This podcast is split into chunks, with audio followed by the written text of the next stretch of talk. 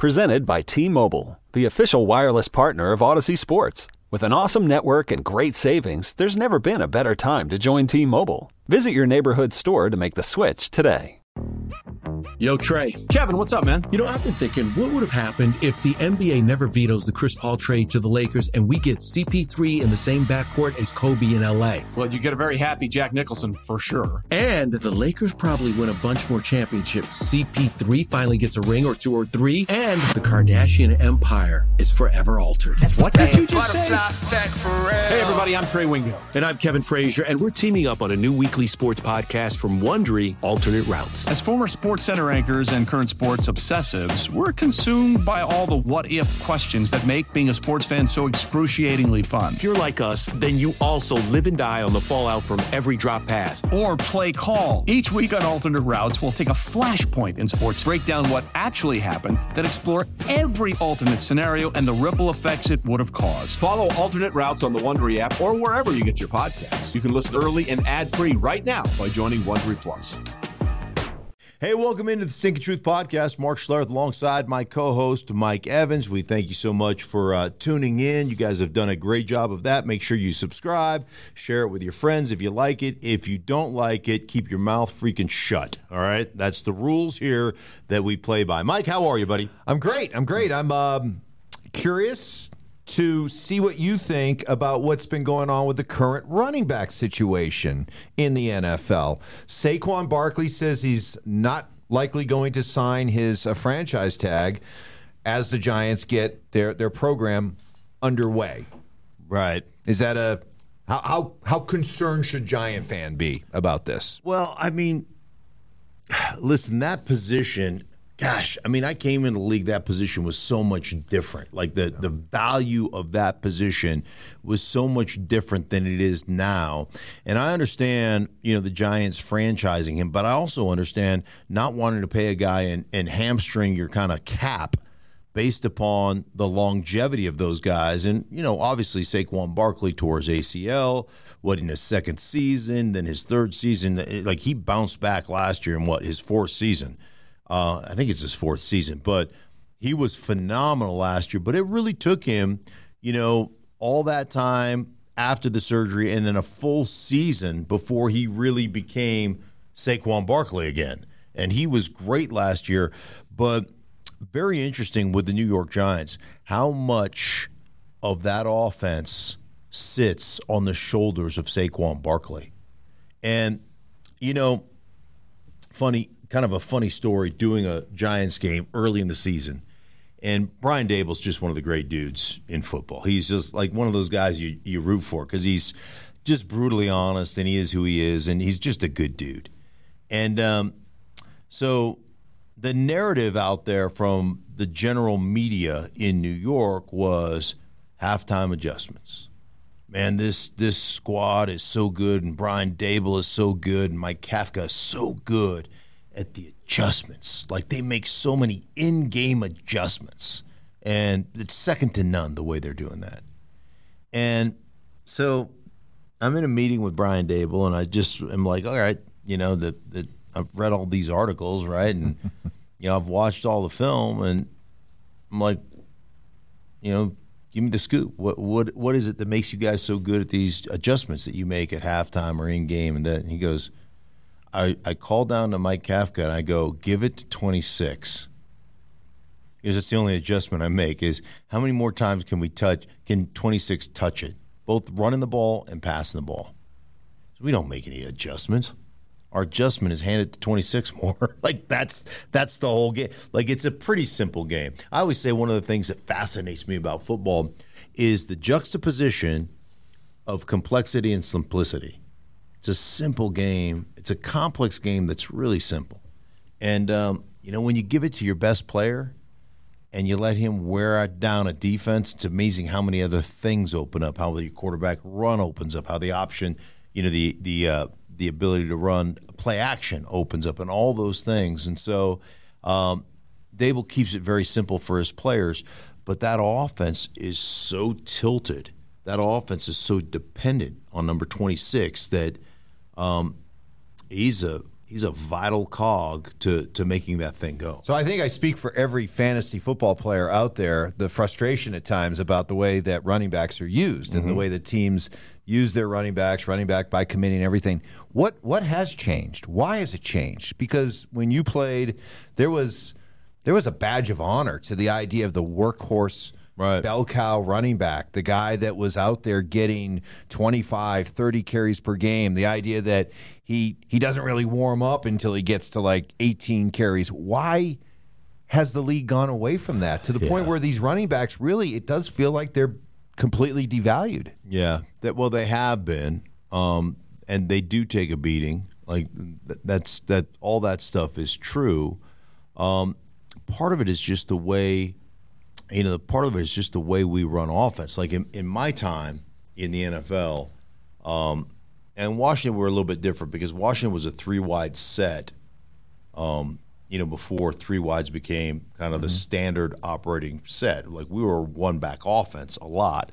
Um, we had great blocking tight ends and things of that nature. And if we wanted to get into two backs, we didn't have a fullback. We had what we called an H back, which was a big burly tight end. Ron Middleton was kind of one of our big H backs. Terry Orr was a big H back.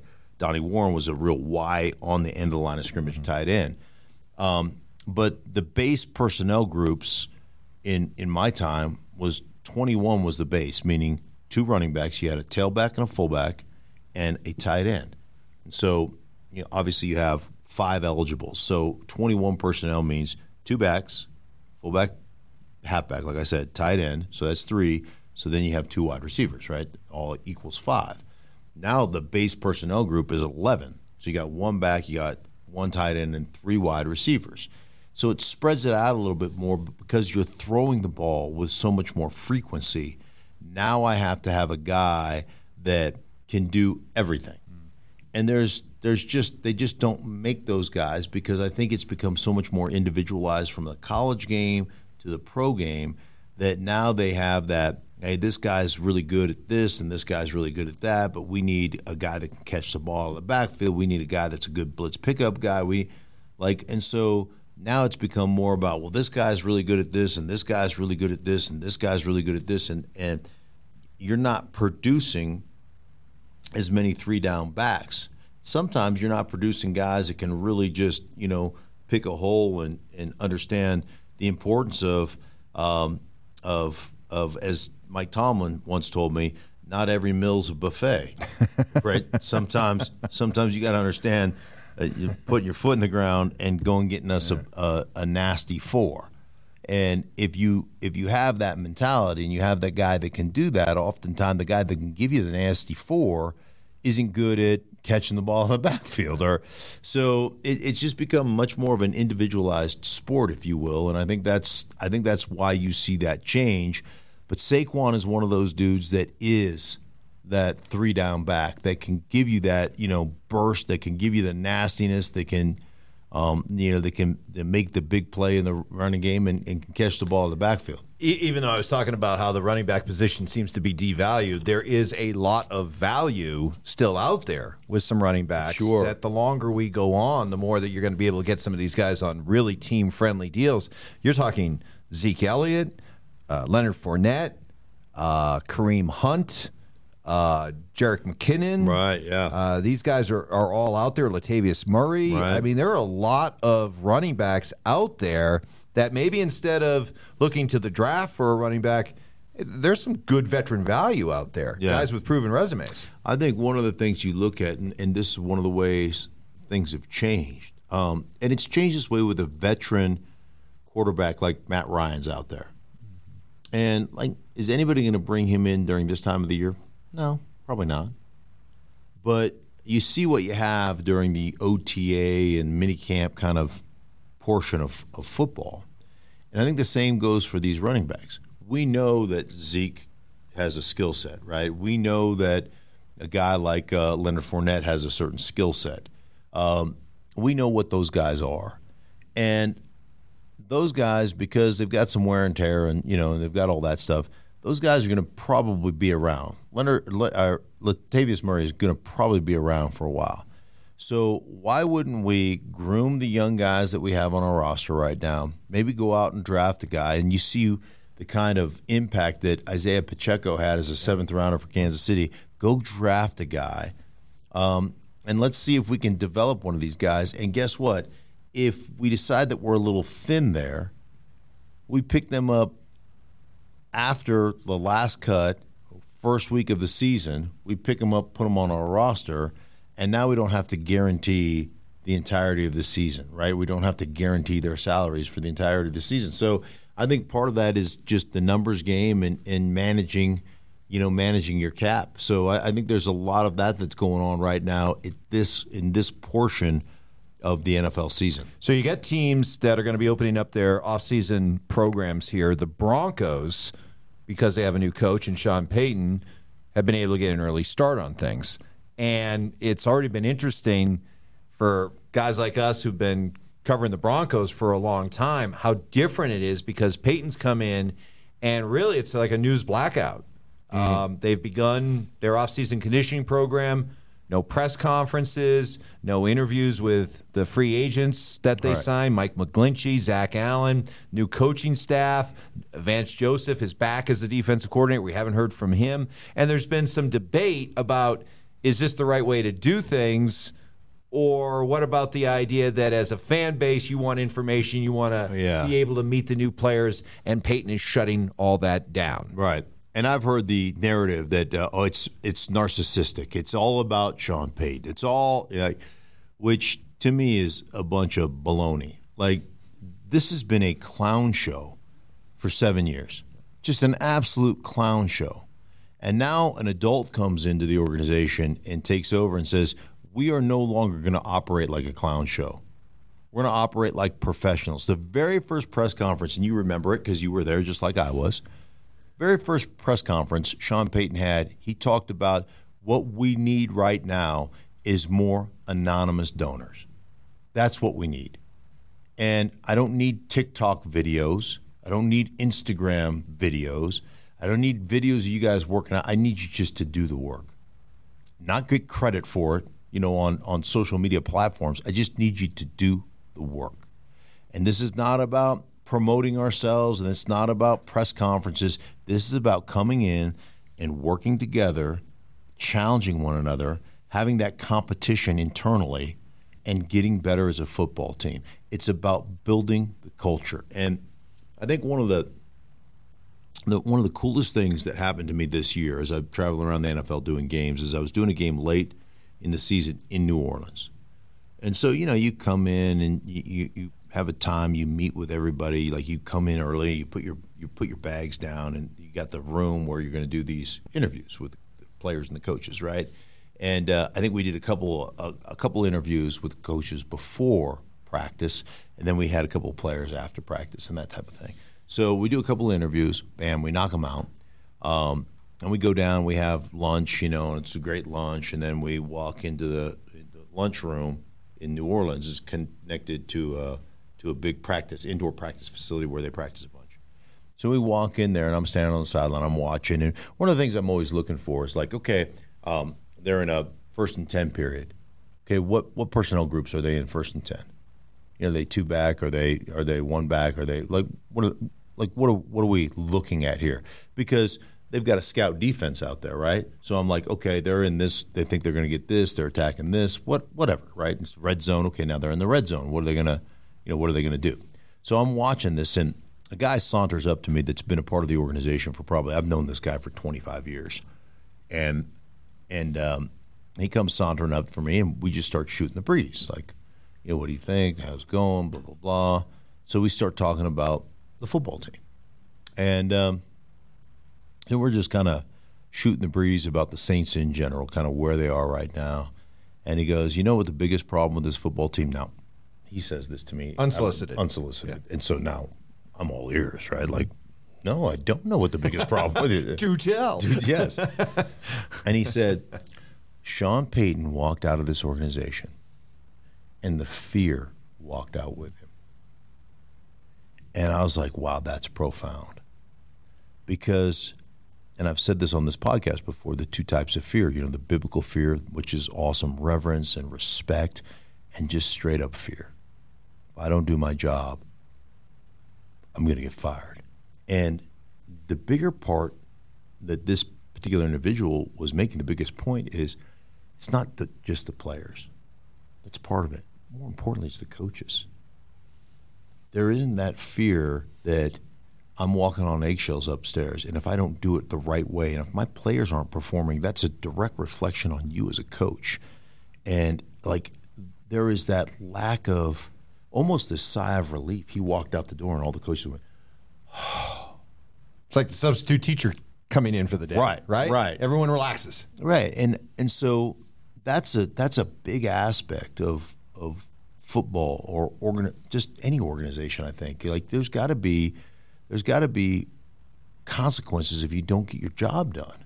And, and why is the idea of the, the football dictator carry with it such negative connotation for some? Because I look around the NFL, I look at some of the most successful models. Uh-huh. Bill Belichick's a dictator. Um, John Harbaugh. Sure. I'm sure there's uh, that same kind of fear in the Baltimore building. I'm, Mm-hmm. I'm sure you can rattle off. You've been in all these buildings around the NFL. I'm sure you can name at least six, eight teams where you have that kind of a feel. And something tells me it probably are a lot of the successful teams. Right. Right? There's uh, there is no question about that. Even when I was here in Denver playing, and Mike Mike, Shanahan, Mike yeah. Shanahan, uh, there was like there was no question who was in charge, who was running the organization, who had his fingers, you know, and his fingerprints on every aspect of the organization, right down to what coffee we drank in the morning. Like that was all. And and you know how many times like I had this kind of like this kind of relationship with Mike where I could go up to his office and say, Hey, Mike, I, I was thinking about something, right? And how many times coaches would come up to me and say, Hey, man, Mike's lost his mind. like, can you go talk to him about this or can you go talk to him about that? They were afraid to talk to him. oh, yeah. Oh, yes. Yeah, oh, absolutely. Like, hey, dude, dude, stink, stink, stink. Come here, come here. Yeah, what's up? Can you go talk to Mike? He's like, yeah, schedule, what, whatever it was, right? Whatever it was, um, and that was that was part of the organizational structure. And you know, I mean, we get we're just such a mamby pamby society. We get so oh, we can't offend anybody, and oh, you know, all this garbage, right? Um, and there has got there's got to be like the most regal person on the planet, that the most regal person that I've ever been involved with guy that I had just so much respect for, Joe Gibbs. I mean, just so much respect for. Um, was in charge like that. Is And, there, is there a it- and, and he would he would without equivocation. Is that the right word? Is that a is that a word? Yeah, sure. It's close enough. It- with, without hesitation, he would fire your ass without even thinking about it if you didn't do your job as a coach or as a player. And, and like, hey, no hard feelings. You're not good enough. Uh, and nothing. If I can ever help you in any other fashion, any other facet of life, you don't don't hesitate. And and meant it, and was all about it. But don't do your job. Guess what? You don't get to play here anymore. Okay, you've been to Pittsburgh. You referenced Mike Tomlin. Is, Yeah. is there is there a sense of fear? Oh, in the, in the Pittsburgh building, because and, and the reason I bring up Tomlin specifically is because he's oftentimes referenced as the the new age type of coach who's a player's coach, but there's a there's a level there's a there's a point where being a player's coach is still there's fear there, and there's no doubt who's in charge. Boy, Listen, man, I've been at at practice. That dude is large and in charge, and there's a level on a Friday of competition going on within that organization where it's palpable. Pete Carroll in Seattle, same thing. Yeah, the the level of competition. So, So, yeah, th- there's all that. Moral of the story is it's a good thing. It's yeah, it, it, it is a great thing. And just uh, real quick, addressing the claims of narcissism. Um, and I've told you this before. I've never told this on this podcast. I go way back with Sean Payton. Okay, so I'm probably biased to a degree, but I go way back. Uh, he had me come into the Saints all the way back in 2010 to speak to the team. So I did that. We've had this relationship ever since. Um, I'm out in New Orleans because my son is pitching um, at AAA ball. I think he's with Miami. He's playing against this New Orleans team. I think they were the Baby Cakes at the time, whatever they were, um, which is a, you know, whatever, kind of strange. But anyhow, so I'm I'm there and it's during training camp, and so I call Sean. I go, "Hey man, I'm I'm in town. Can I swing by practice?" Oh yeah, yeah, yeah. Come on come on. Get practice. You know, I show up the facility. Bam, they let me in. Sean meets me. So, oh, and they're just walking out to practice field of stretch. He goes, let me show you some stuff. Walks me through the facility, shows me, hey, this year, this is what we did. We redid the lockers and look at these. The, the, he's showing me the lockers and how they have these shoulder pad dryers. You know, it's really humid in New Orleans, like and so you put your shoulder pads on here, and whoosh, it dries, so they're they're not wet for the next practice. You know, all this, uh, this all these bells and whistles, right? And this locker room is beautiful. It's just beautifully done, and um, walks me, you know, into the training facility and they've got, you know, new hydrotherapy unit. We did this hydrotherapy unit last off season and, and we did this cryovac unit two last off season. So every year when my players come back, they've got something to look forward to because they it's all about the players and stuff. And then we go upstairs. He goes, "Come come upstairs. Let's go grab a cup of coffee before we go back outside. Whatever." Go upstairs. It was the same damn carpet that was there in 2010. This is probably 2000 you know, 18 that I was eight years later. That carpet hasn't been changed since the 70s. The coach's offices are like they're garbage. His office, tiny little office, and it's all about serving the players. So then we go back down. We go back down and we come out of practice and they're just you know starting up practice.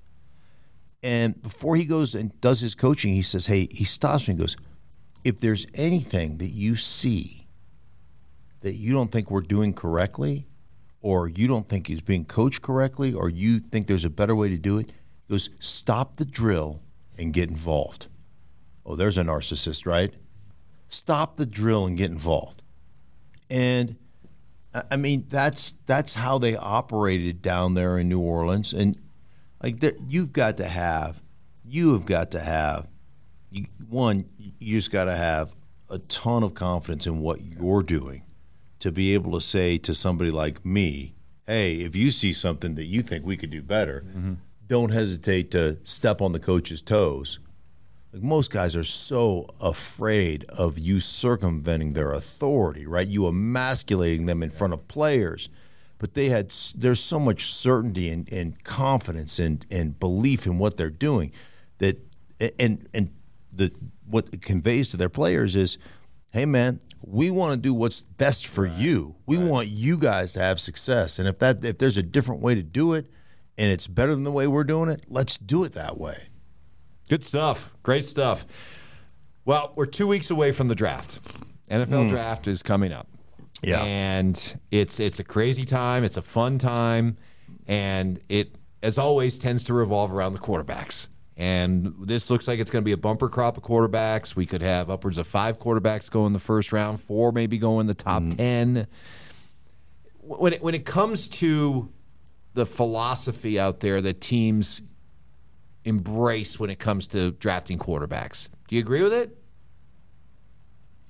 Um, in that just pick a quarterback, any quarterback, or got to have a. There seems to be that yeah. mentality of, hey, listen, we need a quarterback. These are the ones that are expected to go in the first round. Let's get one.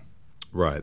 Um, well, part of that is, you know, it, it, sells hope, right? We kick the can down the road, as you always say, it sells hope. Hey, man, you know, everybody gets excited about the new quarterback, even if the guy can't play a lick. And then the next thing you know, Baker Mayfield's on his fourth team. Um, you know, and that's that's that's what we're selling. And – you know, you hope to catch lightning in a bottle. And and what it ends up doing is it ends up making teams draft second and third round talent in the fourth round or in the first round. That's what it ends up doing. And you know, it all came about in the last collective bargaining agreement. This was what it was. This was truly what it was all about. Was that whole rookie wage scale was truly about let's be able to just draft quarterbacks, whoever comes out, let's just draft them create that buzz, create that excitement, but it doesn't hamstring our, our franchise for the next 10 years because we don't have to pay them the way we used to have to pay them. And so, obviously, you know, it, it, it allows you to check whatever boxes you need to check without real accountability. And and so do I like what's happened? No. Do I understand it? Do I get it? Yeah. You're going to go I mean, think about that 2018 the the you know, I mean that 2018 draft of quarterbacks was being compared at the time to the 83 class that produced Elway and Marino and and um, Jim, Jim Kelly. Kelly. and Todd Blackledge, right, Pat O'Brien, uh, Tony Eason. yeah, Tony Eason. Um, yeah, the, who was the Jets guy? It was uh, Wasn't it Pat O? No, it wasn't no, Pat. Ken O'Brien. Ken O'Brien. Ken O'Brien, yeah. Excuse me. So yeah, so like it, it was being compared to that. Now look at it. Mm-hmm. Josh Rosen's on his 17th team. You got Baker Mayfield literally on his, I think his fourth team now. Sam Darnold is now going to be a career. He's in San Francisco, but I mean, come on, you've you've played 60 games, right? You you are what you are. You're a backup.